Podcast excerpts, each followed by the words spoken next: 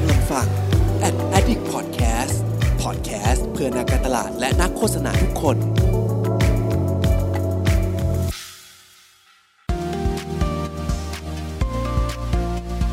Addict Talk ชวนเพื่อนมาเล่า เมาส์มอยแบบเจาะลึก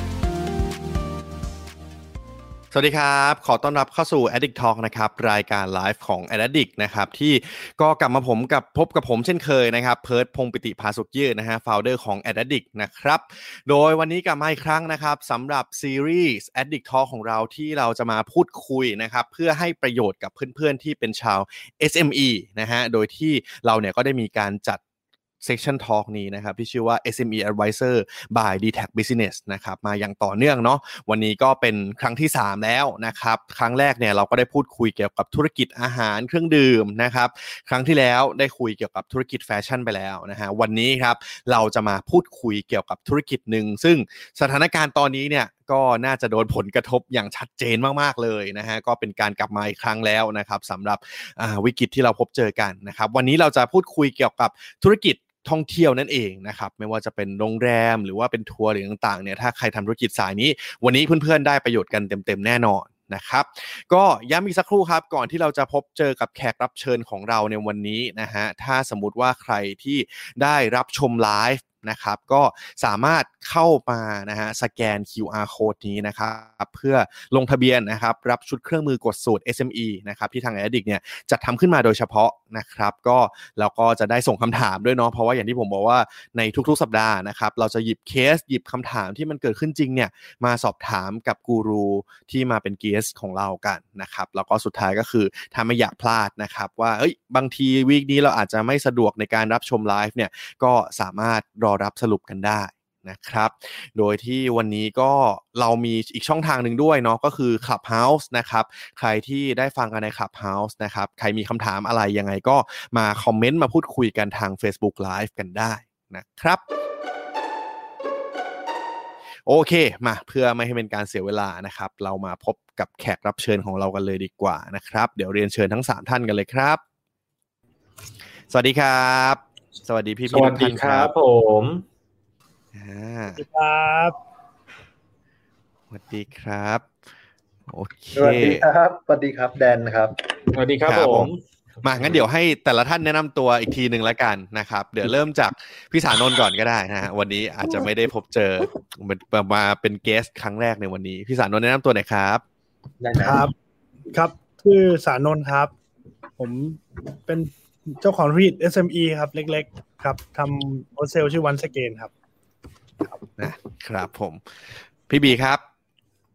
ครับผม สวัสดีครับ พบกันอีกครั้งนะครับ ผมบีสโรดนะครับ เจ้าของเพจสโรดขบคิดการตลาด แล้วก็เป็น Head of Marketing Transformation แล้วก็ Head of Marketing Strategy อยู่ที่ Blue Big Consulting Group นะครับผม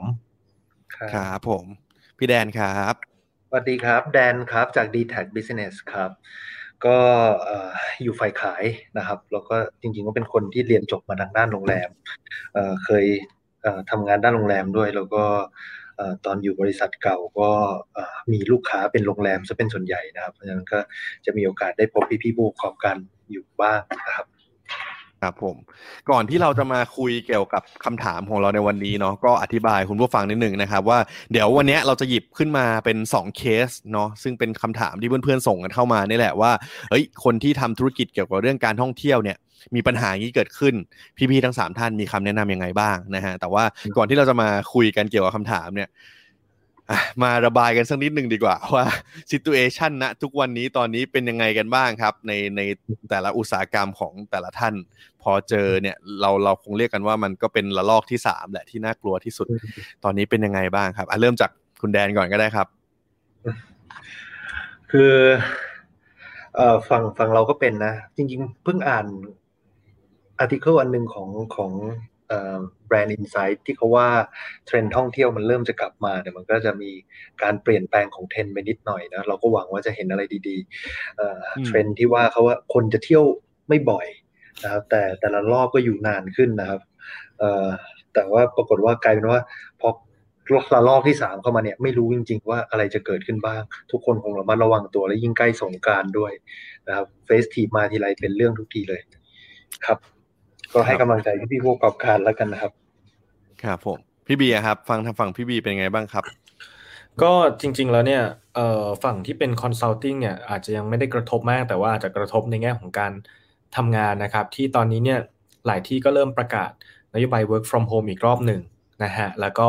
ในส่วนของผมเชื่อว่าในแง่ของแวดวงเอเจนซี่และโฆษณาเนี่ยงานที่อาจจะกลับมาทำในออฟไลน์นี่ก็อาจจะ CF and CC อีกรอบหนึ่ง CF แล้ว CC กันเยอะเหมือนกันนะครับ ก็เป็นกำลังใจทุกคนเลยครับ ครับผม พี่สานนท์นะฮะ อันนี้เดี๋ยวเดี๋ยวของพี่สานนท์เนี่ยเดี๋ยวจะโยงเข้าในของเราได้เลยนะครับ ตอนนี้ภาพรวมเป็นยังไงบ้างพี่แบบการภาพทำรวโฮมสก็เทลการอะไรอย่างงี้ อืม มันมันก็จริง ๆ เพิ่งครบรอบปีหนึ่งนะเมื่อผมคิดว่าหลายหลายที่เอ่อที่ทำธุรกิจโรงแรมอะครับเอ่อช่วงปีที่ผ่านมาก็ก็น่าจะกระทบหนักมาก แต่ผมว่าตอนนี้มันเหมือนคนโดนคนโดนเตะอะเตะมา ตอนนี้มันชาชาๆละมันผมว่ามันมันอยู่ในช่วงที่เอ่อ ไม่น่าจะมีอะไรที่ที่ที่ที่เซอร์ไพรส์มากคือถ้าล้มก็ล้มไปน่าจะล้มไปตั้งนานละช่วงนี้มันก็คือช่วงจำศีลนะครับ แล้วก็ธุรกิจโฮสเทลก็รักกันมากขึ้นครับ แต่ก่อนปีก่อนนี่ไม่ค่อยรักกันเท่าไหร่บางที เดี๋ยวนี้ก็กอดกันกลมเกลียว แล้วก็ธุรกิจโรงแรมแล้วก็ช่วยเหลือกันครับอืมอืมครับ ก็เหมือนเราเจอศึกหนักมาแล้วเนาะโดนอัดมาน่วมแล้วใช่ฮะตอนนี้ก็ถือว่าอะมาเจออีกสักหมัดหนึ่งก็พร้อมสู้แล้วล่ะนะครับครับ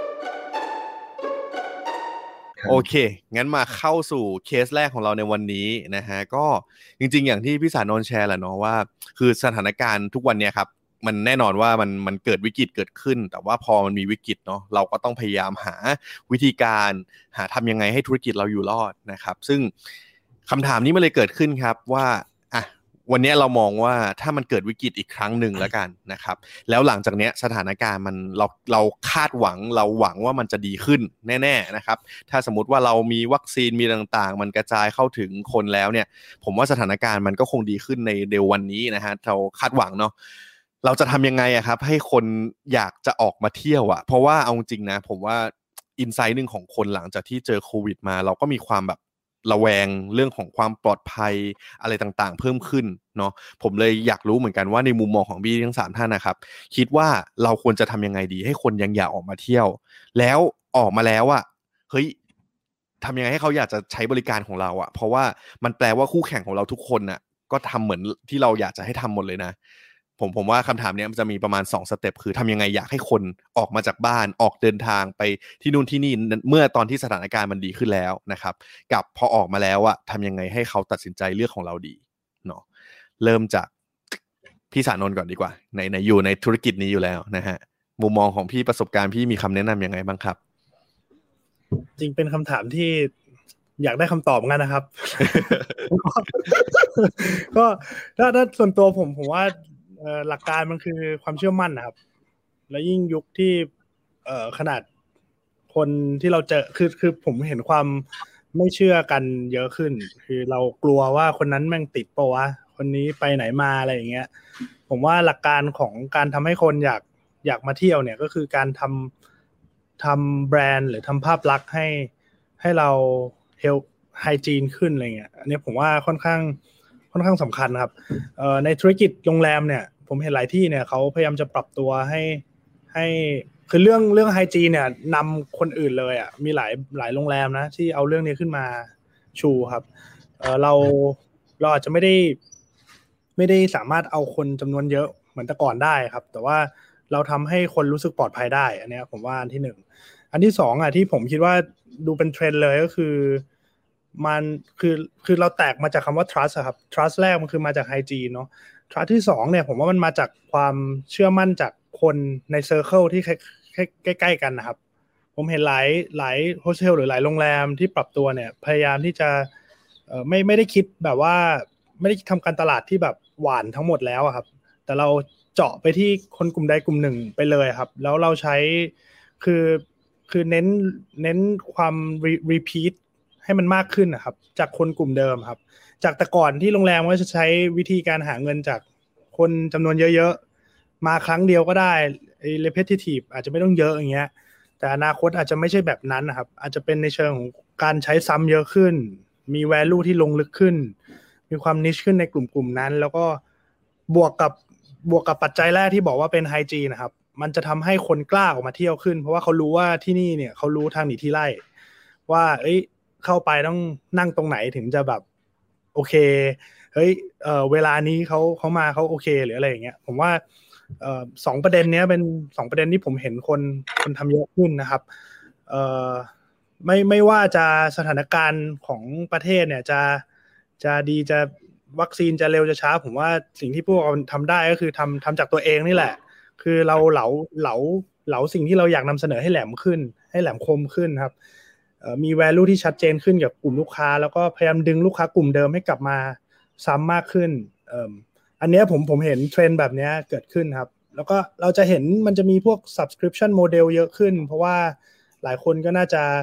มองว่าเอออนาคตมันก็จะเป็นทางเนี้ยครับ ครับเห็นแบบนี้ครับ อย่างตอนนั้นของวัสเกนโฮเทลอะครับ เรามีการปรับตัวรับมือยังไงบ้างพี่จากตอนนั้นที่แบบมันเกิดสถานการณ์เกิดขึ้นนะฮะคือต้องบอกว่า ทำทำเยอะทำโคตรเยอะเลยทำทำหลายอย่างมากเอ่อช่วงที่ฟิตมากก็ทำแบบทำทุกอย่างครับทำแต่ทำอาหารเอ่อทำปิ่นโตส่งตอนช่วงล็อกดาวน์เนาะตอนนั้นทุกคนอยู่บ้านเอ่อทำเดลิเวอรี่ก็ทำนะครับทำแพลตฟอร์มเดลิเวอรี่ในช่วงล็อกดาวน์กับหลายชุมชนที่ทำงานด้วยกันครับ แล้วก็มีคุณป้าคุณลุงแถวแถวโฮสเทลแล้วก็รวมแล้วก็ส่งมันทั้งย่านเลยอะไรอย่างเงี้ยหรือว่าทำเป็นหอพักก็ทำครับ ซึ่งปัจจุบันเนี่ย ก็ยังทำอยู่ทั้งสามอันนี้แหละนะครับ อาหารก็ยังมีเป็นปิ่นโตอยู่แต่ว่าเราก็จะเจาะกลุ่มไปที่กลุ่มคนที่เป็น healthy หน่อย เพราะเราไปได้ insight มาว่าคน healthy เขาต้องกินต่อเนื่อง 21 วัน หรือบางคนกิน 7 วัน 14 วันอะไรเงี้ย อันนี้ผมก็จะมีกลุ่มลูกค้าที่เขาต้องการที่จะ subscribe เพื่ออาหาร healthy อันนี้ก็ยังทำอยู่ครับ ส่วนของที่พักระยะยาวเนี่ยเราทำเป็นเรารวมรวมกันหลาย ๆ โฮสเทลครับรวมรวมกัน ทำเป็นแพลตฟอร์มชื่อ Mutual Plus อย่างที่ผมบอกว่าคนมันจะเริ่มหาคนที่ใกล้เคียงกันซ้ำเหมือนเหมือนเราหาพื้นที่ของเราอะครับ แล้วเราก็รู้สึกปลอดภัยครับ Mutual Plus ก็รวมโฮสเทลเยอะเลย แล้วก็พยายามที่จะทำเป็นที่พักระยะยาวให้กับตอนแรกเราก็มุ่งไปที่นิสิตนักศึกษา แต่พอไปที่นิสิตนักศึกษา ก็โควิดเขาก็ work from home อีก เอ้ยเขาเรียกอะไร เรียนเรียนอยู่ที่บ้านนะครับ ก็เราก็เลยเน้นว่าเออใครก็ได้เลย ไม่ว่าจะเป็นฟรีแลนซ์ไม่ว่าจะเป็นอาจารย์คือปัจจุบันก็มีแบบอาจารย์มานอนนะครับ เป็นอาจารย์ที่เป็นฟรีแลนซ์ทำงานพวกนี้ก็ก็มีเอ่อประมาณหนึ่งครับ ส่วน Delivery เนี่ยเราพอหมดล็อกดาวน์เราก็ไม่ได้ทำต่อครับแต่ปัจจุบันก็ได้ทำงานกับกระทรวงพาณิชย์อยู่ ก็จะได้มีแพลตฟอร์มอะไรออกมาครับ อืมจริงๆ ที่พี่สานนท์แชร์ ผมว่าเห็นเรื่องน่าสนใจหลายส่วนแล้วเนาะถ้าสมมติว่าคุณผู้ฟังนะครับทำธุรกิจสายเนี้ยผมว่าอะอย่างแรกที่ต้องให้ความสำคัญหลัก ๆ เลยคือเรื่องของการสร้างความเชื่อมั่นเนาะเรื่องความสะอาดเรื่องความไฮจีนนะครับอันนี้เป็นพื้นฐานสุดๆเนาะสำหรับธุรกิจที่ทำธุรกิจกับเรื่องของท่องเที่ยวโรงแรมหรือว่าอะไรต่างๆ ก็ตามนะครับแต่ว่ามากกว่านั้นคือเฮ้ยเราอาจจะต้อง คุยกับคนที่เป็นลูกค้าที่เป็นแบบลูกค้าเก่าให้เขามาซ้ำไหมหรืออะไรไหมลอง manage กับสิ่งที่จุดเด่นของเราที่มีอยู่ครับทำให้มันแข็งแรงมี value ที่มันชัดเจนมากขึ้นนะครับแล้วก็อีกอันหนึ่งเมื่อกี้ตามที่พี่สันนเล่าให้ฟังว่า แน่นอนว่าเวลาการปรับตัวมันอาจจะทำให้เห็น business model ใหม่ๆ เหมือนกัน จากที่พักอะเป็นโฮสเทลเหมือนเดิมเฮ้ย มีขยายไปทำเป็นแบบในแง่ของตัวตัว food service ไหม เป็นอาหารแบบ healthy ไหม หรือทำเป็นแบบเป็นเป็นแพลตฟอร์มขึ้นมาไหมนะครับโดยการ co กับคนอื่นด้วยช่วยกับสังคมรอบๆข้างด้วยนะครับก็เป็นอีกมุมหนึ่งเหมือนกันนะครับ มาทางฝั่งของพี่แดนกันบ้างดีกว่าพี่แดนครับในฐานะที่เราอยู่ในเนี่ยในในธุรกิจ network นี้ มีมุมมองมีคำแนะนำยังไงเพิ่มเติมไหมครับว่า เอ้ย ทำยังไงดีให้คนอยากจะออกมามากขึ้น หรือว่าอยากจะตัดสินใจมาใช้บริการของเราเนี่ยครับ เมื่อเขาออกมาแล้วเนี่ยฮะอืมเอ่อมีพี่ๆที่เขาทำโฮสเทลหรือว่าหรือว่าโรงแรมเอ่อมาปรึกษาเรื่อง solution ที่เกี่ยวกับ telco บางอันนะเอ่ออันแรกก็คืออยากให้เขาออกมากระตุ้นกระตุ้นให้เขาออกมาก่อนนะครับ ผมเชื่อว่ากระตุ้นมีมีหลาย tools มากนะทีนี้ tools เอ่ออันหนึ่งที่มัน real time หน่อยนะครับ สามารถหยิบใช้ได้เลย เข้าถึงลูกค้าเราแน่ ๆ ไปที่โทรศัพท์เขาเลยเนี่ยก็คือตัว real time messaging ที่เราสามารถแบบเล็งกลุ่มเป้าหมายที่เราอยากเล็งได้ real time messaging เนี่ยมันสามารถเล็งกลุ่มโปรไฟล์ของลูกค้า เล็งกลุ่มพื้นที่ที่เราต้องการจะจับนะครับผมยกตัวอย่างอย่างเช่น d t แทเองเนี่ยเราขายทัวริซึมเยอะมากนะครับ โดยเฉพาะกลุ่มของคนจีน ที่เข้ามาเนี่ยเขาก็จะหยิบซิมที่สนามบินนะครับซื้อซิมพวกนี้เนี่ยเชื่อไหมว่าเราสามารถเข้าถึงกลุ่มคนที่ถือทัวริซิมโดยที่เราไม่ต้องรู้เบอร์โทรศัพท์เขาซะด้วยซ้ำนะครับถ้าเขาลง airport มาปุ๊บซื้อตัวตัว tourist SIM เนี่ยผู้ประกอบการโรงแรมเนี่ยจริงๆ สามารถมาใช้บริการแล้วก็ยิงข้อความโปรโมชั่น เฮ้ยเรามี offer ส่วนลดอะไร เรามี offer โปรโมชั่นอะไรบ้างที่ที่โรงแรมของเรานะครับมีอะไรที่เราอยากสื่อสารไปหากลุ่ม tourist เนี่ยก็สามารถทำได้นะครับหรืออาจจะไม่ใช่ tourist ที่เป็นแบบนักท่องเที่ยวอย่างเดียว อาจจะเป็นพวก business traveler นะครับที่ที่เขาเดินทาง สามารถแบบดูได้ว่าเฮ้ย business traveler คนนี้เข้ามาถึง airport แล้ว แล้วทำไมเดินทางไปที่จังหวัดนี้นะครับแล้วก็โรงแรมในในพื้นที่นั้นอะก็อาจจะยิงโปรโมชั่นพวกนี้ไปถึง traveler พวกนั้นที่ เขาเดินทางอยู่แล้ว แล้วเราสามารถแบบ offerที่พักให้กับเขาได้นะครับ ก็จะเป็นเครื่องมือเบื้องต้นที่สามารถเอาไปใช้ได้ออบเจกตีฟก็ในการใช้เครื่องมือพวกนี้ก็ส่วนใหญ่ก็สร้าง awareness แล้วครับว่าเออเฮ้ยโรงแรมเราเปิดแล้วนะ โรงแรมเรามีบริการแบบนี้นะนะครับมีโปรโมชั่นอะไรอยากสื่อสารก็สื่อสารได้นะครับ โดยที่เราไม่ต้องรู้ตัวเบอร์โทรศัพท์ของเขานะครับ ไอเดียอะไรอย่างอื่นอีกดีพอผมว่าพวกนี้เนี่ยอย่างที่พี่นนท์บอกเมื่อกี้มันมันเริ่มมีการ create occasion ใหม่ๆนะครับการสร้าง community ใหม่ๆ การหา network ใหม่ๆ มามาให้กับตัวธุรกิจนะครับ ผมยังนึกถึงแบบจริง ๆ เวลาพวกนักศึกษาไปโรงเรียนไปหอพักอย่างเงี้ยทางโรงแรมหรือทางโฮสเทลเนี่ยเป็นเป็น safer option หรือเปล่า ใน situation แบบนี้นะครับไปนอนหอพักที่คนแบบหนาแน่นหนาแน่น ไปนอนคอนโดที่คนหนาแน่นหนาแน่น แต่ถ้าเกิดเมื่อเขาเมื่อเมื่อเมื่อเอ่อ property ของเราสามารถ offer เอ่อสถานที่ที่ปลอดภัยกว่าน้องๆ ไม่ต้องกลับต่างจังหวัดนะมาที่นี่เรามี procedure เรื่องของของอการป้องกันไวรัสอะไรที่ที่ดีกว่าสถานที่ที่เขาอยู่ก็อาจจะเป็นหนึ่งในโอกาสใหม่ ๆ ที่ที่ลองจับดูได้นะครับ ฝั่งของ d t แทจะเน้นเยอะเรื่อง customer experience คือมาถึงแล้วกระตุ้นออกมาแล้วมาถึงแล้วเนี่ยทุก touch point จะต้องจะต้อง perfect จะต้องดู high standard นะครับพี่นนท์ก็พูดถึงเรื่องของเอ่อ safety เป็นหลักนะ feel safe เอ่อตอนนี้เขาต้อง feel safe feel good อย่างเดียวก็ไม่พอนะเอ่อเพราะฉะนั้นมีเครื่องไมือเครื่องมืออะไรบ้างล่ะที่จะ make sure ว่าทุกๆ touch point อะมันดูมันดูเป็น high standard มันดูแล้วโอ้โหโฮสเทลนะแต่ อย่างกับโรงแรมแบรนด์ใหญ่เลยนะครับทุกๆอย่างมันดูถูก manage อย่างอย่างอย่าง well prepare อย่างมีคุณภาพที่ที่สูงมากนะครับ เพื่อที่ให้ make sure ลูกค้าแบบไปแล้วเออ มีประสบการณ์ที่ดีที่สุดนะครับแล้วก็สุดท้ายเนี่ยผมว่าตัววัดผลง่ายๆ คือเขาอยู่กับเราแล้วเขาเขายิ้มไหมเขามีความสุขไหมนะครับมันมีความรู้สึกว้าวที่ได้มาใช้บริการของ property เราไหมนะครับ แล้วเขาจะบอกเพื่อนต่อแล้วกลับมามามาอีกไหมนะครับเอ่อก็ประมาณนี้แหละครับ คือเน้นเรื่อง customer experience ในทุกๆ touch point นะครับ อืมแล้วสุดท้ายก็คือครับกระตุ้นมาพอพอพอพี่เออพอพี่แดนเล่าแบบ คือเราอาจจะให้ความสำคัญตอนกระตุ้นเนาะ ซึ่งอะแน่นอนตอนกระตุ้นมันก็มีมี tools มีเครื่องมือแหละ อย่างตัว real time messaging ก็สามารถทำได้ชัดเจนอยู่แล้ว แต่ว่าสำคัญคือกระตุ้นมาแล้ว จะทำยังไงให้เขารู้สึกประทับใจ รู้สึกว่า เฮ้ย ถ้าถ้าเขามีโอกาสที่ต้องออกมาอีกทำไมเขาควรจะกลับมาหาหาแบบหาเราเนาะ แล้วทำยังไงให้มันเกิดประสบการณ์ที่มันดีที่สุดนะครับ ครับ อืม โอเคครับ มาฝั่งพี่บีกันบ้างครับ พี่บีมีคำแนะนำยังไงเพิ่มเติมไหมครับสำหรับคำถามที่ว่าจะทำยังไงให้คนเนี่ย เฮ้ยเขายังอยากออกมาเที่ยว แล้วก็ถ้าออกมาแล้วทำยังไงให้อยากให้เขามาตัดสินใจใช้บริการของเราครับครับก็เมื่อกี้ทั้งน้องสานนแล้วก็คุณแดนเนี่ยแนะนำคร่าว ๆ แล้วในเรื่องของ experience แล้วก็การจัดการภายในนะครับ ผมอาจจะช่วยเสริมต่อยอดล้วกันว่า อาจจะต้องกลับมามองสถานการณ์ที่เปลี่ยนไปกับกลุ่มลูกค้าใหม่นะครับอาจต้องมานั่งจัดเซกเมนต์ใหม่ตั้งแต่แรกเลยนะครับว่าจริง ๆแล้วเนี่ยถ้า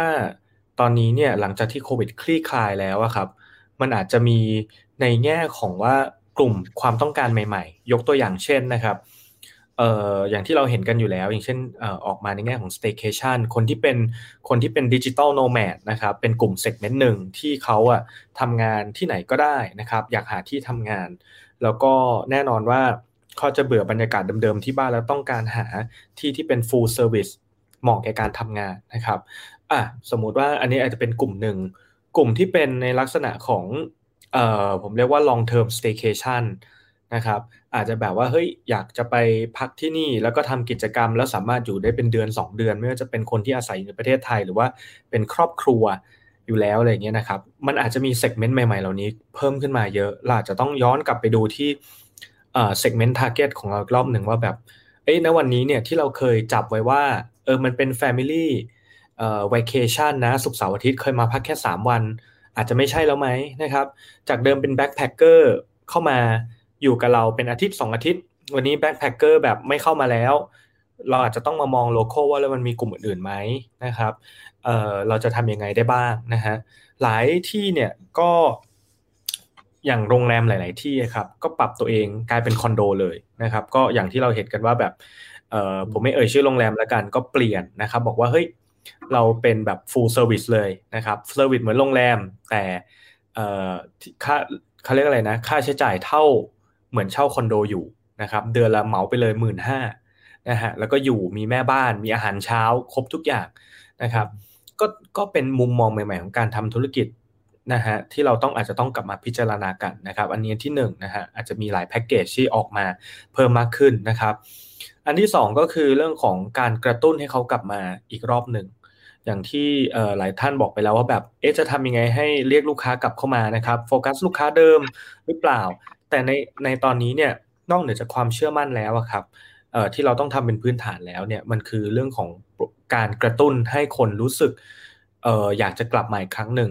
นะครับ ยังไงก็ตามเนี่ยสิ่งที่ไม่เปลี่ยนไปแน่ ๆ คือจากที่เราเห็นมาสองระลอกแล้วเนี่ยคนมีความอั้นอยู่พอสมควร คือสุดท้ายแล้วเนี่ยคนก็ยังอยากไปเที่ยว คนก็ยังอยากเปลี่ยนสถานที่ไม่มีใครสามารถนั่งทำงานอยู่บ้านได้ตลอดเดือน ไม่มีใครสามารถอยู่กับซีตูเอชันเดิมๆได้ได้ตลอด เพราะนั้นแล้วเนี่ยสิ่งที่เราต้องออกมานะครับ คือในเรื่องของการออกโปรโมชั่นแพ็กเกจต่างๆนะครับ อย่างล่าสุดเนี่ยที่วิรันดาเนี่ยก็มีแพ็กเกจหนึ่งน่าสนใจมากเป็นการฉีกกฎหมดเลยนะครับ คือพักก่อนจ่ายทีหลังฮะคือให้คนเนี่ยมาพักที่ พูวิลล่านะครับพูสวีทก่อน แล้วก็บอกว่าเฮ้ยวันนี้เนี่ยเขาจำกัดคนเข้าพักนะ แล้วคุณมาพักปุ๊บคุณผ่อนจ่ายสี่เดือนศูนเปอร์เซ็นตนะครับอืมคือคือเหมือนกระตุ้นว่าเฮ้ยเออมันมีโอกาสไม่มากนะ ที่คนจะได้มาพักห้องพักแบบนี้ แล้วก็ยังไม่ต้องจ่ายเลยจ่ายแค่แบบเออบางส่วนแล้วก็ผ่อนจ่ายอะไรเงี้ยเป็นการกระตุ้นให้คนอยากกลับมาท่องเที่ยวนะครับ หรือโรงแรมระดับ 5 ดาว 4 ดาว 5 ดาวที่เออชีวิตนี้เราไม่เคยคิดว่าจะไปอยู่อะไรอย่างเงี้ยก็ออกแพ็กเกจออกมา แบบเป็นวอลเชอร์นะครับอาจจะราคาไม่ถึงหมื่น แต่ว่าแบบโอ้โหฟูลมากได้ทั้งสปาได้ทั้งนู่นนี่นั่น คือตอนนี้เนี่ยครับเราอาจจะไม่ได้มองถึง profit and loss คือต้องลืมเรื่องนี้ไปก่อนนะ ว่าเอ่อ usual profit หรือว่ากำไรที่เคยได้จากการทำธุรกิจในช่วงที่มันไม่ไม่เกิดวิกฤตเนี่ยต้องลืม เพราะถ้าเราไปยึดติดกับกำไรช่วงนั้นเนี่ย มันมันจะรบกวนความคิด แล้วมันจะไม่ได้ put customer first แล้วมันจะกลัวว่าแบบอันนี้จะขาดทุนไปหมด คือในสถานการณ์ตอนนี้หลังจากที่มันดีขึ้นน่ะสิ่งที่คุณต้องทำเลยคือหนึ่งแย่งเออเขาเรียกว่าแย่ง share of mind อะครับ แย่ง share of mind คือวันที่แบบคนเนี่ยจะเริ่มกลับมาอยากเที่ยวอีกครั้งหนึ่งคุณจะอยู่ใน list หรือเปล่า ในวันที่ทุกอย่างกลับมาดีแล้วเนี่ยกลายเป็นว่าคุณกลับไม่อยู่ใน list นั้นอะไรเงี้ยคุณก็ต้องรีบ ทำอะไรสักอย่างหนึ่งเพื่อเพื่อดึงลูกค้าทำให้เรายังอยู่ในใจลูกค้ากับสองคุณต้อง balance ระหว่างเงินสด คือคุณต้องบริหารเงินสดไม่ใช่บริหารกำไรอะเนาะคือตอนนี้อาจจะขาดทุนนะครับในแง่บัญชี แต่คุณยังมีเงินสดมาเลี้ยงอยู่ คุณยังมีรายได้ คุณยังมีงานนะครับให้พนักงานทำอยู่เรื่องนี้สำคัญมากเพราะลองคิดดูว่าถ้าคุณตัดสินใจที่จะไม่ทำไม่มีคนมาพักแล้วปิด พนักงานกลุ่มนี้ลาออกไป กว่าคุณจะ recruit เข้ามาใหม่ กว่าคุณจะ set up ระบบใหม่ มันเป็นต้นทุนแฝงเยอะมากนะครับ อาจจะต้องมองตรงนี้นิดนึงนะครับ อืมเออพอพอพี่บีแนะนำในเรื่องของแบบว่า การบริหารเงินสดเนี่ยเป็นสิ่งสำคัญเนาะที่หลายคนทำธุรกิจแล้วแบบเอ้ยฉันฉันมองแต่เรื่องกำไรเนาะเลยธุรกิจท่องเที่ยวก็เช่นเดียวกัน ไม่ว่าจะเป็นแบบโรงแรมขนาดเล็กโฮสเทลหรือว่าทำธุรกิจทัวร์ก็ตามนะครับเราอาจจะมองที่แบบเฮ้ยฉันอยากจะทำให้กำไรเยอะๆแต่ว่าจริงๆแล้วสำคัญนะ situation ที่มันเกิดวิกฤตแบบนี้เนี่ย สำคัญที่สุดคือการบริหารกระแสเงินสดเนาะใช่ ผมว่าผมว่าจะต้องโกใหม่ครับ ตั้งตั้งเป้าหมายใหม่ว่า อาจจะต้องยอมรับว่าไม่ได้ตั้งเป้าหมายที่กำไรแต่เป้าหมายที่ survive หรือ maintain cash flow อะไรเงี้ยถ้าตั้งแบบนี้ปุ๊บอะเวลาคุณคำนวณโปรโมชั่น เวลาคุณทำแคมเปญหรือว่าวางแผนอะไรออกมาเนี่ย จะจะชัดเจนมากขึ้นครับว่าต้องทำอะไรบ้าง อืม รวมถึงมันก็จะกลับมาที่คำแนะนำของพี่ๆหลายคนเนาะว่า มันจะทำให้เราเห็น opportunity ใหม่ ๆ ด้วย อย่างที่พี่บีบอกเมื่อสักครู่นี้ว่ากลุ่มคนเดิมๆที่เรามองว่าเขามาสมมติมองว่าคนที่ต้องมาพักเนี่ยคือนักท่องเที่ยวเฮ้ยแต่เราอาจจะเห็นโมเดลใหม่ๆ ที่ปรับไปก็ได้ว่ามันมีคนที่มีความต้องการอื่นๆอีกไหม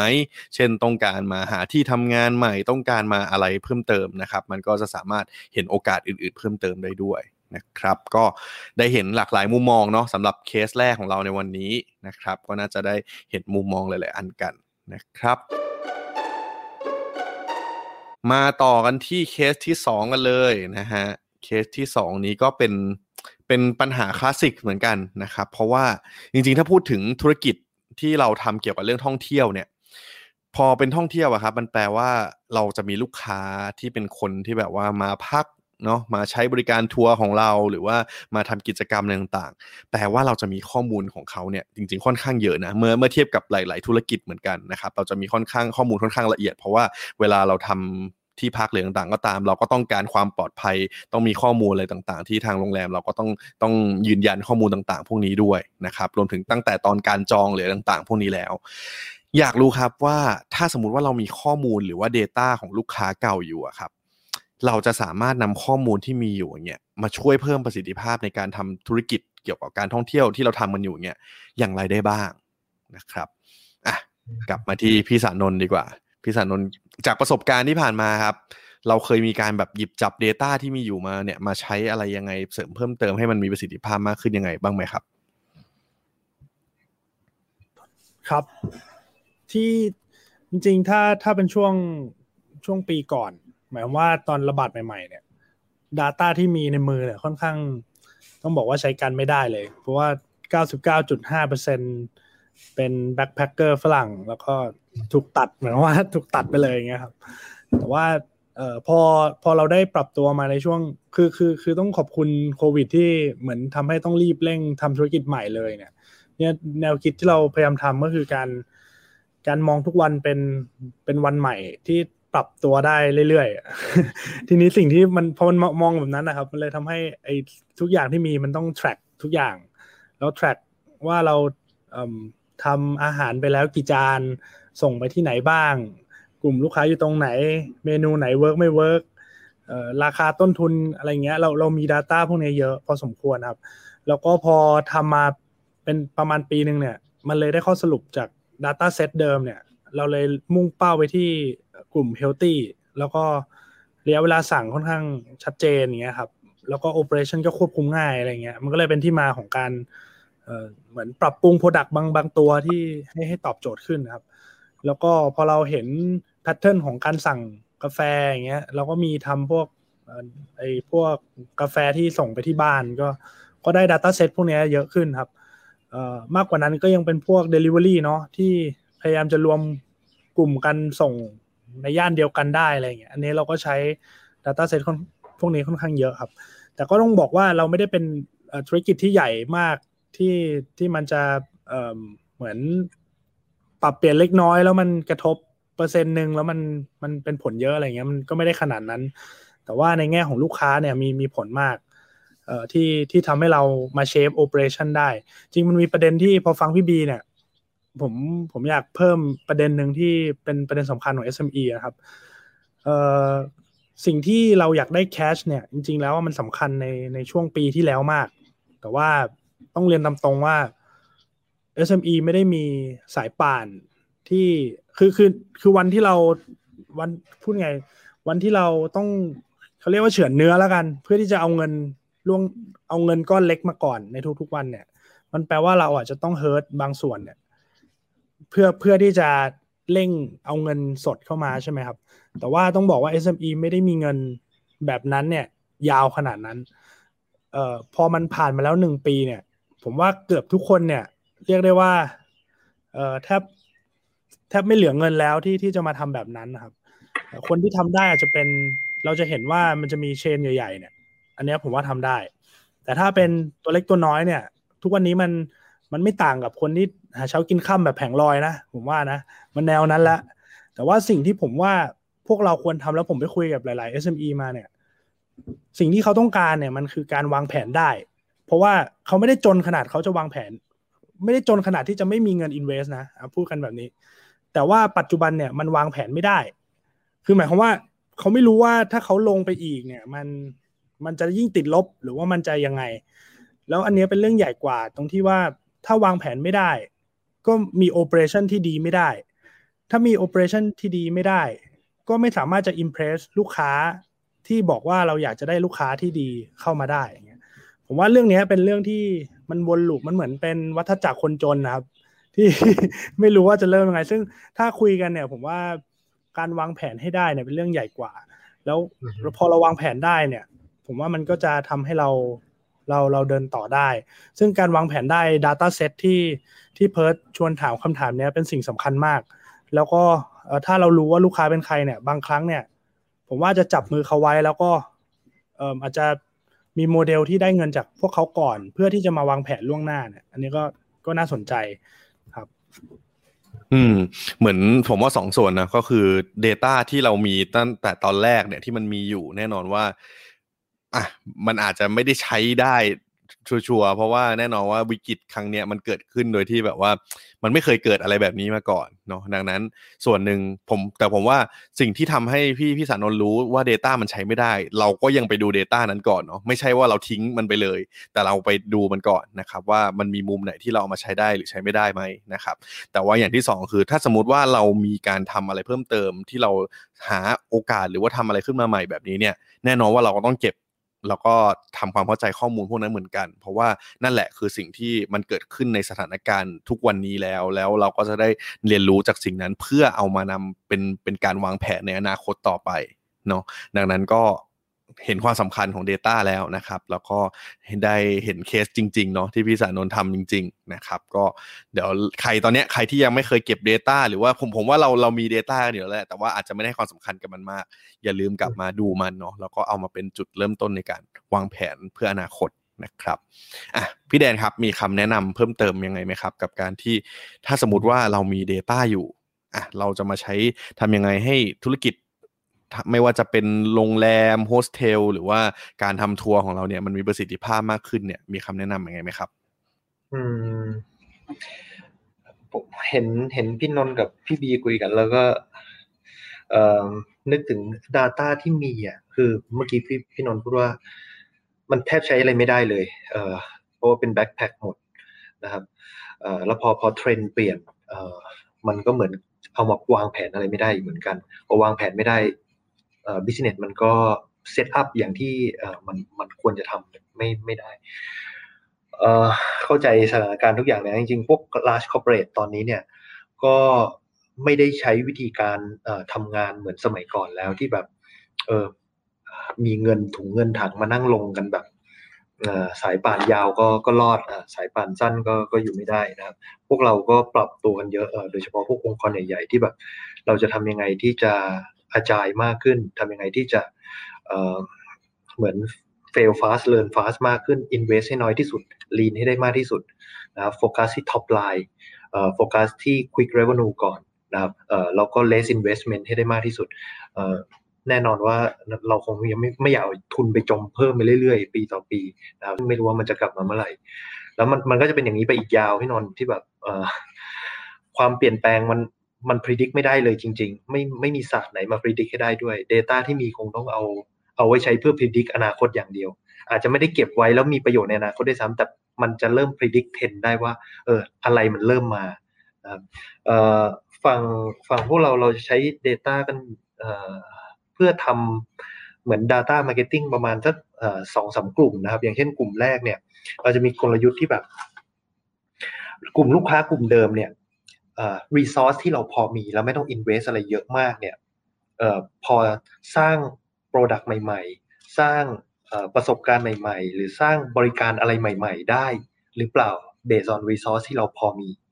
นะครับเอ่อฟังพี่บีที่ชวนคุยเรื่องของ new occasion เอ่อต้องรื้อ target ใหม่หมดเลยแหละเอ่อเริ่มจากศูนย์เลยแหละ วันนี้เราเห็นแบบหลายกลุ่มมากที่มันมาใหม่ ที่ไม่ใช่แบบ backpacker เอ่อ tourist ที่มาเป็น leisure นะครับ เราจะเห็นเทรนที่ไม่ค่อยหายไปไหนของ business traveler นะครับยังมีอยู่ ผมไปโรงแรมที่ที่จับกลุ่ม business traveler เนี่ยเอ่อก็เขาก็ยัง occupancy ก็ยัง high อยู่นะครับตลอดนะครับเอ่อแล้วโรงแรมเขาก็จะมีแต่ business traveler จะเห็นเซลล์จะเห็นคนที่ออกตลาดนะครับ ไปพักโรงแรมนั้นนะครับ เราจะไปจับกลุ่มตรงนั้นได้ยังไง เรามีบริการแบบไหนที่ที่พอไปจับได้ เห็นเทรนด์ของผับบาร์ที่แบบ ไม่ได้คนไม่ได้แบบอยากจะไปปาร์ตี้ที่ผับแล้วกลัว โดยเฉพาะอาทิตย์ที่ผ่านมาที่ที่ก็สถานบันเทิงก็ก็ก็มีการติดกันนะครับคนอยากอยู่ในที่ private ที่ที่ control ได้ที่ที่มีเพื่อนกันเองนะครับโดย property ที่เรามีเอ่อ F&B ที่เรามีมันพอให้บริการตรงนั้นได้หรือเปล่านะครับแล้วมันมันไม่จำเป็นต้องไปตัดเนื้อเฉือนออรายได้กับใครนะครับแต่เราสร้างแบบแพ็กเกจพวกนี้ขึ้นมา พื่อเพื่อจับกลุ่มลูกค้าที่ที่เขาพร้อมที่จะสเปนนะครับแล้วเราไม่เจ็บตัวในขณะเดียวกันเราไม่ต้อง invest อะไรเพิ่มนะครับเพราะฉะนั้นกลุ่มแรกก็คือลูกค้ากลุ่มเดิมเนี่ยเรามีประสบการณ์ใหม่ ๆ อะไรให้กับเขาได้บ้างนะครับกลุ่มที่สองก็คือกลยุทธ์ขายสินค้าบริการใหม่ๆนะครับ เจาะกลุ่มเป้าหมายใหม่ ๆ เราเห็นว่าโรงแรมเราให้บริการเท่านี้เนี่ย แต่เราเห็นว่าเฮ้ย ตอนที่เขามาอยู่กับเราเขาออกไปสเปนตรงนู้นตรงนี้กับที่อื่นนะครับเเงินเงินมันหลุดออกไปจากกระเป๋าเขาไปในหลาย ๆ ที่เราจะ capture revenue หรือ spending ของของของ guest ของเราได้ยังไง ให้มันอยู่กับเราให้ได้มากที่สุด เรามี product อะไรที่มันแบบเพิ่มเติมมานะครับเราเพิ่ม average check average เอ่อเอ่อเอ่อ spending ของเขานะครับตอนอยู่กับเรานะก็กลยุทธ์ที่สามเนี่ยคือไอ้ลูกค้ากลุ่มใหม่ ๆ ที่แบบ เราไม่เคยจับมาก่อนเลยสมมุติโรงแรมเราเป็น leisure มาตลอดเอเราจะหันมาลองจับกลุ่มใหม่ๆ อย่างเช่น business traveler บ้างไหมกลุ่มเอ่อ family มาก่อน เราจะหันมาจับกลุ่มเอ่อ business หรือว่าพวกพวกเหมือนกับ single traveler บ้างไหมนะผมว่ามันมีมันมีมุมหลาย ๆ อย่างที่เราสามารถจับกลุ่มลูกค้ากลุ่มใหม่ได้นะครับโดยการ offer เอ่อเอ่อ โปรโมชั่นบางอย่างหรือหรือแอคทิวิตี้บางอย่างเพื่อไป drive เอาทราฟิกกลุ่มนั้นนะเข้ามาที่โรงแรมนะครับการบริหารเอ่อ data ผมว่าพวกพี่ๆทำกันอยู่แล้วผมผมว่าให้พี่บีเสริมเรื่องเรื่องการเอา data มาทำ marketing มากขึ้นดีกว่านะครับ อืมได้ครับ เพราะอย่างเมื่อกี้ที่ที่พี่แบนนั้นพี่พี่ที่พี่แดนแนะนำก็คือหลักๆเนาะมันก็คือการที่เราเอา Data มาดูแล้วว่ากลุ่มลูกค้าเดิม แน่นอนว่ามีความต้องการอะไรใหม่ๆไหมมีสินค้าหรือบริการอะไรใหม่ ๆ ที่เนี่ยไปสามารถsupport เขาเพิ่มเติมได้ไหมนะครับ แล้วก็แน่นอนว่าในเชิงของการแบบว่าการนำเสนอการสร้างประสบการณ์การทำโปรโมชั่น เราก็อาจจะเห็นเหมือนกันว่า ถ้าสมมุติว่าเราสื่อสารไปโปรโมชั่นอะไรที่มันควรจะเหมาะสมกับคนนั้นๆ มันก็จะได้ทำให้มีประสิทธิภาพมากยิ่งขึ้นได้ นะครับครับพี่เบียร์ครับ มีมุมมองตรงไหนเพิ่มเติมครับ กับการนำ Data ที่มีมาใช้ฮะครับเอ่อตอนนี้เนี่ยอย่างที่น้องสาวพูดถูกต้องเลยคือ พอสถานการณ์มันเปลี่ยนมากๆปุ๊บเนี่ย Data ที่เคยมีอะครับ มันอาจจะใช้ในแง่แค่ว่าแบบเฮ้ยเราจะ recontact คือมันเหมือนกับว่านี่คือ list ของคนรู้จัก ใช่ไหมครับ แต่แต่คนรู้จักเราเปลี่ยนไปแล้ว แล้วเราโทรไปหาเขาเขาอาจจะแบบว่าตอนนี้แบบ เออเหมือนเหมือนเราเคยมีคนรู้จักคนนี้ที่เคยเที่ยวกับเราเยอะๆเราโทรไปหาเฮ้ยเป็นนี้ไปเที่ยวกันหรือเปล่าเอ้ยวันนี้เลิกเที่ยวแล้วว่ะแบบไม่ค่อยโอเคแล้วอะเออวันนี้หยุดกินเหล้าไปแล้ว เออวันนี้แบบมีลูกแล้วอะไรเงี้ยมันคือคนรู้จักเราเปลี่ยนไปแล้วนั้นแล้วเนี่ยเออเราต้องรีลุกวิธีการใช้ Data ใหม่นะครับคือ Data ที่มีอยู่แล้วเนี่ยเราก็เข้าใจแล้วก็เหมือนทำความเข้าใจตัวเอง แต่ว่าเราต้องคิดถึงเอ่อ data ที่เราจะนำไปใช้ต่อไปในอนาคตแหละ นะครับความหมายนี้คือเราต้องตั้งหมายว่าถ้าวันนี้เนี่ยเราจะทำธุรกิจการท่องเที่ยวใหม่เอ่อกลุ่มเป้าหมายใหม่ หรือพฤติกรรมผู้บริโภคที่เปลี่ยนแปลงไปนั้นเนี่ยเขาไปเที่ยวแบบไหนเป็นยังไงคิดเห็นอย่างไร แปลว่า Data ในมุมที่จะเอาไปใช้ตอนนี้มันอาจจะไม่ใช่ Customer Data นะครับที่เราเคยเรียนแล้วอาจจะมาแอพพลายว่าแบบเอ้ยตอนนี้เนี่ยคน ลูกค้ากลุ่มเราเป็นยังไงมีพฤติกรรมยังไงบ้าง แต่อาจจะเป็นในเรื่องของ Social Data หรือ Open Data นะครับ ไม่ว่าจะเป็น Search Keyword Google Trend นะครับเซนติเมนต์ต่างๆ หรือว่าแบบคนเขาเสิร์ชอะไรไปเที่ยวที่ไหนเช็คอินที่ไหนบ่อยๆ มันอาจจะกลายเป็นการเก็บ Data เหล่านั้นมาเพื่อพัฒนาเป็น Product หรือ Service ใหม่ๆ ที่ตอบรับกับตลาดที่เปลี่ยนแปลงไปนะครับอาจจะต้องจัดตั้งระบบตรงนี้เนี่ยในการ track นะครับ สภาวะตลาดที่เปลี่ยนแปลงไปตรงนี้มากขึ้นนะครับ ก็อีกเป็นอีก another use case of data นะครับ อันนี้ก็ฝากไว้ลองดูว่า data ไม่จำเป็นต้องเป็น customer data ที่เราเก็บไว้เพียงอย่างเดียว แต่จะเป็น open data public data หรือว่าเป็น customer insight ที่เราจะต้องไปหามาใหม่ เพราะวันนี้คนเดิมที่เราเคยรู้จักเขาเปลี่ยนไปแล้วนะครับ อืมเออมุมมองนี้ผมว่าก็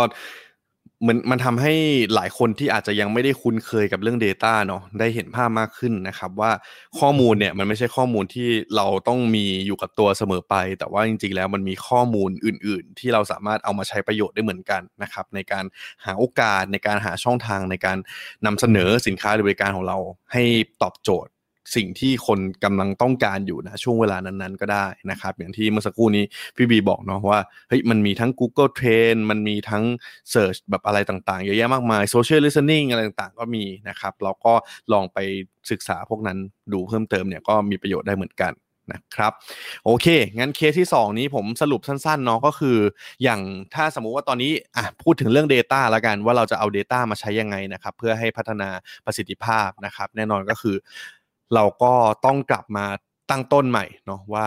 Data เริ่มจาก Data ที่เรามีก่อนนะครับ ดูก่อนว่าอะ Data ที่เรามีใช้ได้ไหม จะจะไปใช้ในมุมไหน ถ้าเราเห็นแล้วว่าเฮ้ยมันไม่ตอบโจทย์เพราะว่า Target อย่างที่พี่สานนท์แชร์ว่าของพี่สานนท์เนี่ยโห Target หลักๆ คือคนต่างชาติอยู่แล้วแบ็คแพคเกอร์พอมาตอนนี้ เขาหายหมดเลยนะครับ ถ้ามันใช้ไม่ได้เราก็ต้องมาเก็บข้อมูลใหม่นะครับมาเรียนรู้กับข้อมูลต่างๆใหม่นะครับและอย่างที่พี่แดนเสิร์ฟว่า พอเราเก็บข้อมูลใหม่เราก็จะเห็นแล้วแหละว่าความต้องการใหม่ๆของคนเนี่ยเป็นยังไงบ้าง เราก็จะได้หาวิธีในการนำเสนอสื่อสารไปให้เขาเนี่ย เฮ้ยมันตรงกับสิ่งที่เขาต้องการจริง ๆ นะครับ และอย่างที่พี่บีเสริมเพิ่มเติมอีกก็คือ นอกจากข้อมูลของเราแล้ว เราก็ควรจะดูข้อมูลอื่น ๆ ด้วยนะครับใน social data ต่างๆ เพื่อเอามา support ซึ่งกันและกันเนี่ยเราก็จะได้กลยุทธ์หรือว่า solution ต่างๆ ที่มันตอบโจทย์มากยิ่งขึ้นนั่นเอง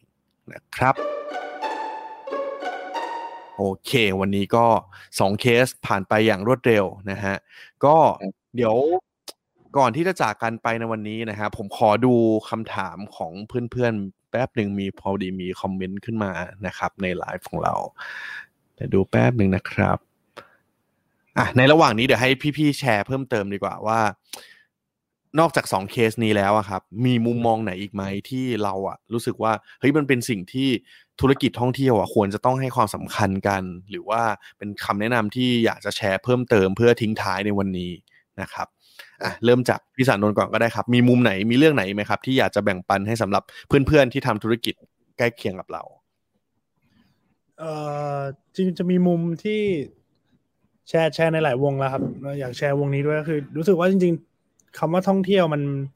มันค่อนข้างไม่ได้เป็นเอ่อเราเราเราไม่ได้ใช้ทรัพยากรของเราเท่าไหร่ ส่วนใหญ่เราจะไปใช้ทรัพยากรในในชุมชนบ้าง ในธรรมชาติบ้าง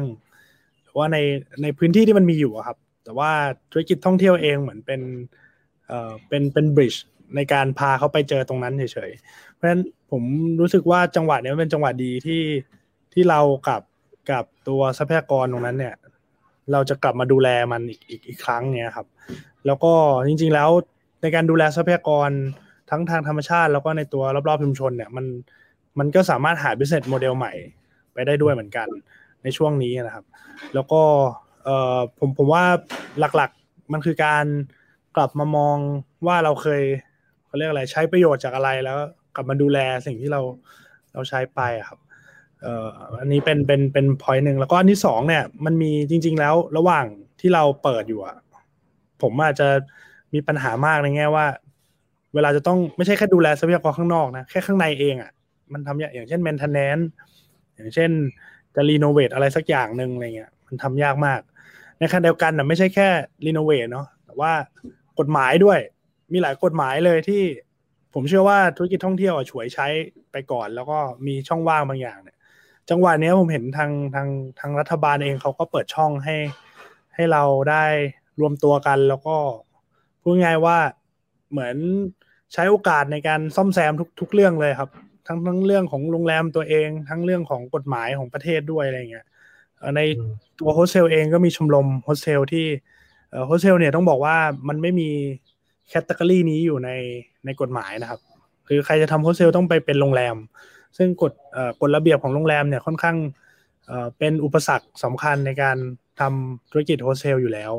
ปัจจุบันเนี่ยก็มีความตั้งใจแล้วก็สรุปข้อมูลกันมาประมาณหนึ่งนะครับ ก็คิดว่าถ้าถ้าใครสนใจเรื่องนี้ก็ก็ติดต่อมาคุยกันได้นะครับ เรากำลังรวบรวม ข้อเสนอต่างๆ แล้วก็เพื่อที่จะยื่นไปสู่กรรมธิการให้ให้เขาแก้ไขเรื่องนี้ หลักๆผมว่ามันมันทำอะไรไม่ได้ไอ้ส่วนที่เราควบคุมไม่ได้ก็อย่าไปเครียดมากครับ ก็ควบคุมสิ่งที่ทำได้ครับ อย่างเมื่อกี้คุณแดนพี่บีก็แนะนำหลาย ๆ เรื่อง ผมว่าเรื่องที่เราติดอยู่เรื่องใหญ่ก็คือเรื่องนี้แหละกฎหมายในประเทศเองเนี่ยก็ก็แก้กันแล้วก็ซ่อมแซมส่วนที่เรามีเพื่อรอรับอนาคตก็ก็เป็นสิ่งที่ทำได้ครับครับ อืม ครับผม ทางพี่แดนล่ะครับ มีมุมไหนอยากจะแชร์เพิ่มเติมไหม ผมผมขอขอแทรกนิดนึงพี่แดนพอดีว่าเมื่อสักครู่มีเพื่อนๆในขับเฮาส์แอบส่งคำถามหลังไมค์มาฮะว่าจริง ๆ มันมันจะมีปัญหาหนึ่งเหมือนกันว่าสำหรับธุรกิจโฮสเทลหรืออะไรเงี้ยครับ ด้วยความที่เราทำกันเล็กๆเนาะมันจะมีคนที่แบบว่าเฮ้ยคนที่อยากจองแล้วแต่ว่าเราเราก็มาจองปุ๊บเราไม่รับปุ๊บคราวนี้ลอสไปเลยอย่างเงี้ยครับ มีมีบริการอะไรเพิ่มเติมของ d t แทไหมผมคิดว่าอันนี้น่าจะสอดคล้องกับ d t แทเผื่อให้พี่แดนแนะนำนิดนึงได้ครับได้ครับเอ่อเมื่อกี้พูดถึงไอ้นี่ไงพูดถึงเราพยายามกระตุ้นทำเอ่อเรียกลูกค้าเข้ามา พอเข้ามาปุ๊บเนี่ยเอ่อเราต้องมี portal ในการรับเขา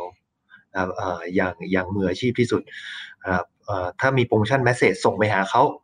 แล้วลูกค้าโทรกลับมานะครับ อย่างที่อย่างที่พี่เพิร์ดบอก ทำยังไงถึงจะ make sure ว่าเราไม่พลาดโอกาสอันนั้นแน่ๆนะครับ เราได้ booking นั้นแน่นอน ปิดได้แน่นอนนะครับดีแทคมีตัว one call ซึ่งผมว่าที่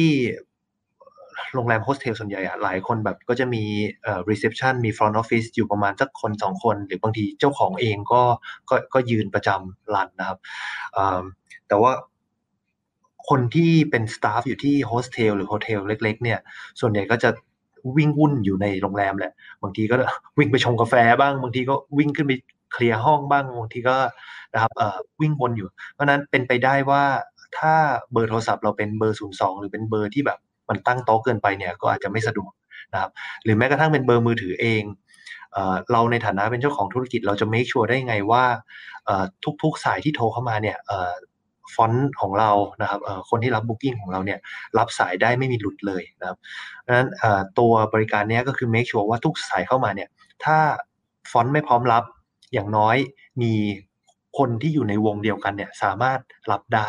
นะครับสามารถรู้ว่ามีแขกโทรเข้ามาเท่าไหร่นะครับสามารถเห็นว่าสายของแขกเนี่ยถูกถูกแฮนเดิลหรือยังนะครับ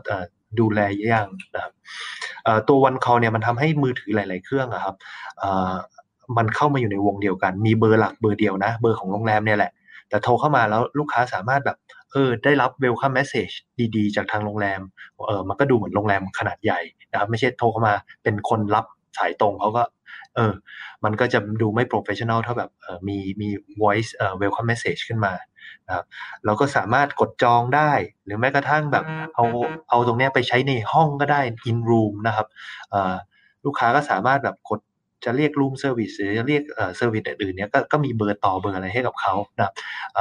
ซึ่งบางโรงแรมอาจจะใช้คนคนเดียวกันก็ได้นะครับกดหนึ่งกดสองเนี่ยอาจจะเป็นคนคนเดียวกันรับก็ได้นะครับก็คือเจ้าหน้าที่ front ของเรา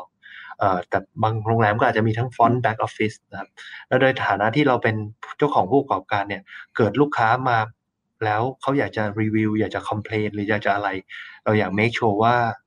เราได้รับ message นั้นก่อนที่เขาจะไปโพสต์ในโซเชียลมีเดียนะครับ เพราะฉะนั้นเราจะเป็นคนสุดท้ายที่ลูกค้าสามารถติดต่อได้ แล้วเราสามารถ make sure ได้ว่าเขามี ex experience ที่ดีที่สุดจริงๆนะครับเพื่อที่ข้างหน้าเขาจะได้กลับมาใช้บริการเราเขาไปบอกเพื่อนเขาต่อนะครับอันนี้ก็เป็นเป็นเป็นบริการหนึ่งที่สามารถทำได้ง่ายๆ โดยเฉพาะช่วงโควิดที่ไม่ควรจะลงทุนระบบอะไรทั้งนั้นนะครับบริการแบบนี้ราคาเริ่มต้นแบบ 149 บาทต่อเดือนนะครับไม่มีค่าบริการล่วงหน้าอะไรใด ๆ เลยนะครับก็จะเหมาะกับกับธุรกิจที่ต้องการแบบค่าใช้จ่ายที่มันประหยัดนะครับ แต่ว่าในขณะเดียวกันก็นำมาซึ่งซึ่งประสิทธิภาพในในธุรกิจ ครับ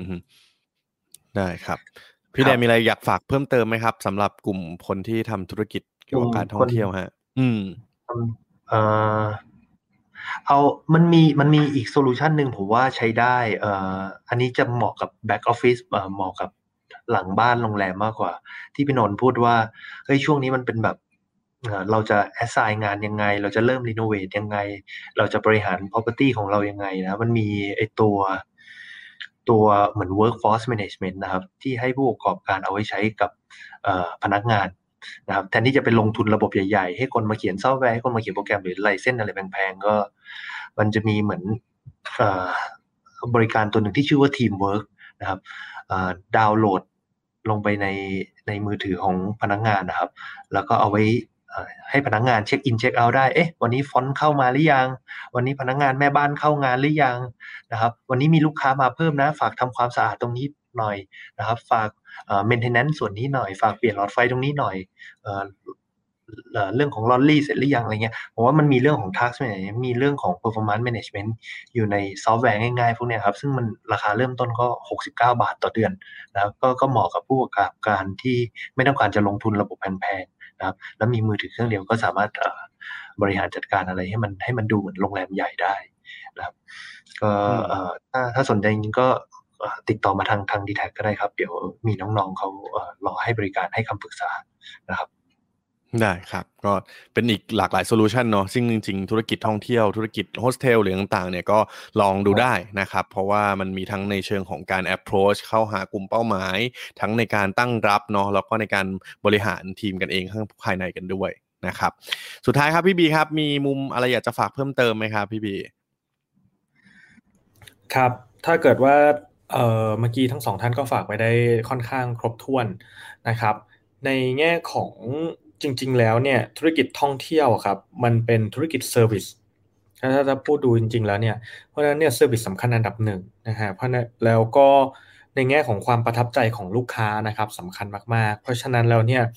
สิ่งที่อยากให้ผู้ประกอบการทุกคนทำเลย คือการทำในเรื่องของ Service Design หรือ Experience Design นะครับตั้งแต่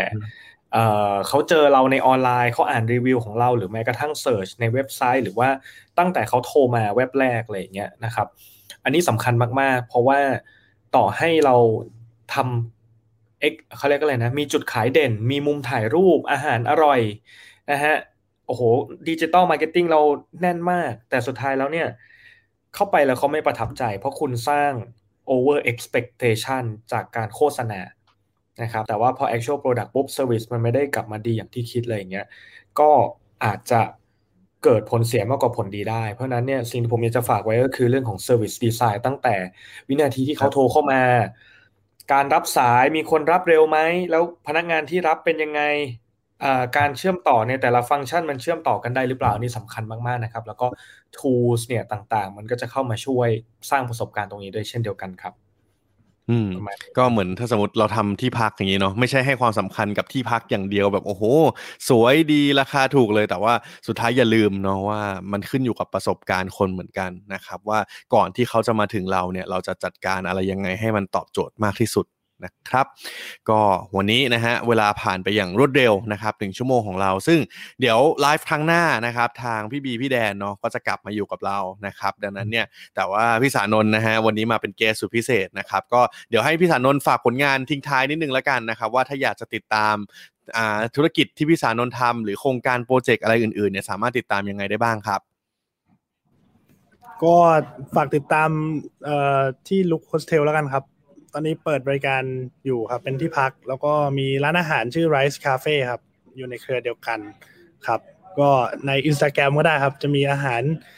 ถ้าใครอยากทานแบบ healthy เนาะสั่งได้ทุกสัปดาห์ครับ แล้วก็กาแฟกาแฟอะไรครับ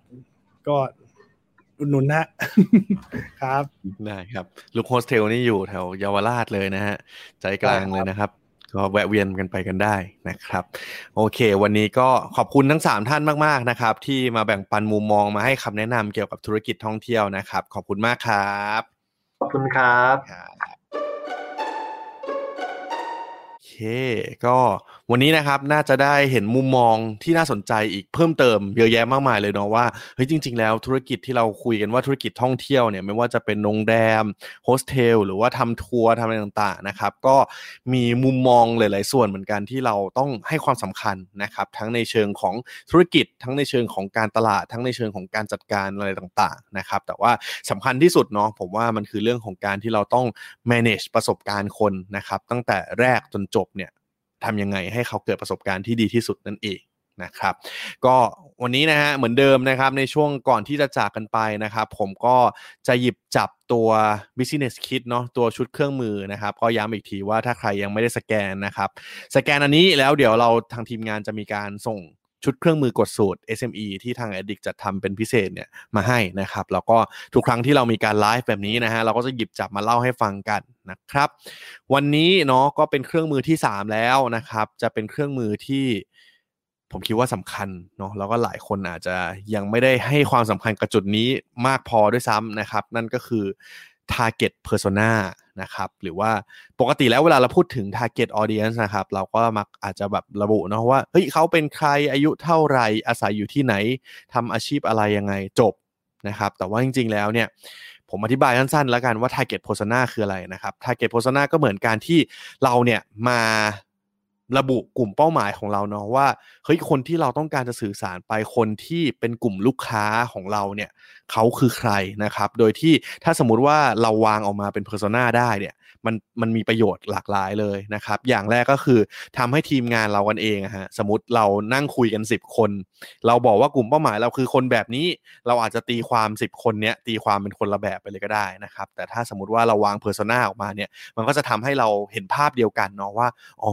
คนที่เราพูดถึงเนี่ยเป็นแบบนี้นั่นเองนะครับรวมถึงตอนเราทำการสื่อสารด้วยนะครับ เราก็จะหาเจอชัดเจนมากขึ้นว่า คนกลุ่มนี้เนี่ยเขาอยู่ที่ไหนยังไงกัน นะครับ อันนี้ถ้าเพื่อนๆฟังกันอยู่ในคลับเฮาส์นะครับมาดูไลฟ์กันได้นะครับ ก็จะได้เห็นภาพมากขึ้นนะ แต่ว่าเดี๋ยวผมอธิบายให้นะครับ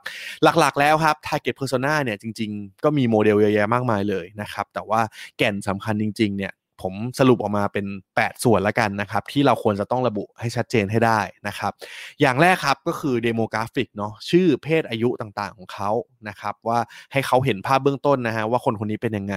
อย่างที่2ครับพื้นที่การอยู่อาศัยก็สำคัญเหมือนกันนะครับ คนที่อาศัยอยู่ในเมืองนอกเมืองก็มีพฤติกรรมที่แตกต่างกันไปนะฮะอย่างที่3ครับอาชีพหรือสิ่งที่เขาทำอยู่ นะครับก็สามารถบ่งบอกได้เหมือนกันว่าไลฟ์สไตล์หรือความต้องการของเขาเนี่ยมันเป็นยังไงนะครับมันก็จะสอดคล้องมากขึ้น อย่างที่4ครับคือความสนใจนะฮะหรือว่า interest เนาะว่าเฮ้ยคนคนนี้มีความสนใจในเรื่องอะไรเป็นเรื่องพิเศษไหมนะครับเราก็ควรต้องหาให้เจอ อย่างที่ 5 ครับ character นะครับหรือว่าบุคลิกลักษณะท่าทางของเขา เขาเป็นคนยังไง friendly หรือเปล่า หรือเป็นคนแบบ เงียบขรึมไหมเป็นคนที่ชอบแบ่งปันหรืออะไรยังไงนะครับเราควรต้องกำหนดให้เห็นชัดเจนเหมือนกันว่าคนคนนี้เป็นยังไง อย่างที่ 6 ครับคือไลฟ์สไตล์นะฮะว่ากิจกรรมแต่ละวันของเขาเนี่ยทำอะไรยังไงบ้าง a day in a life ของเขาวันหนึ่งเป็นยังไงบ้างนะครับ และอย่างที่ 7 ครับก็คือ consumer journey นะฮะอันนี้จะเป็นคำหนึ่งที่เราได้ยินกันบ่อยๆ ในในเชิงของการตลาดนะครับ ว่าพฤติกรรมในการซื้อสินค้าของเขาเนี่ยตั้งแต่แรกเลยตั้งแต่ก่อนที่เขาจะมารู้จักแบรนด์เรา รู้จักแล้วเขามีพฤติกรรมยังไงต่อไปหาข้อมูลอะไรที่ไหนนะครับ มีการตัดสินใจซื้ออะไรที่ไหนจนจบไปแล้วเนี่ยเฮ้ยเขาบริโภคเสร็จแล้วมีพฤติกรรมอะไรต่อไหมอันเนี้ยสำคัญนะครับ และสุดท้าย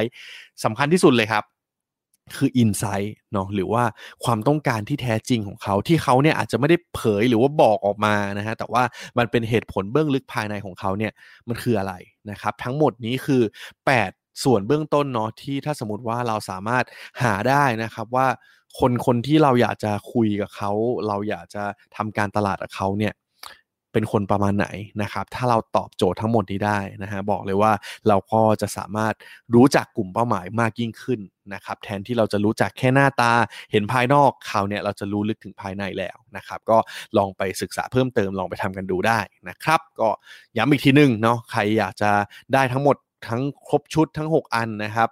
ก็สามารถมาลงทะเบียนกันได้นะครับ แล้วก็นอกจากได้ชุดเครื่องมือกดสูตรแล้ว ยังได้ มาสอบถามปัญหาด้วยนะ อย่างที่วันนี้เราคัดมา 2คำถามนะครับ ในครั้งหน้าเนี่ยก็จะเป็นธุรกิจอีกหลากหลายธุรกิจเลยนะครับ ลองมาส่งคำถามกันได้ แล้วก็สามารถรอรับสรุป Facebook Live ที่เราคุยกันในวันนี้ได้ด้วยนะครับ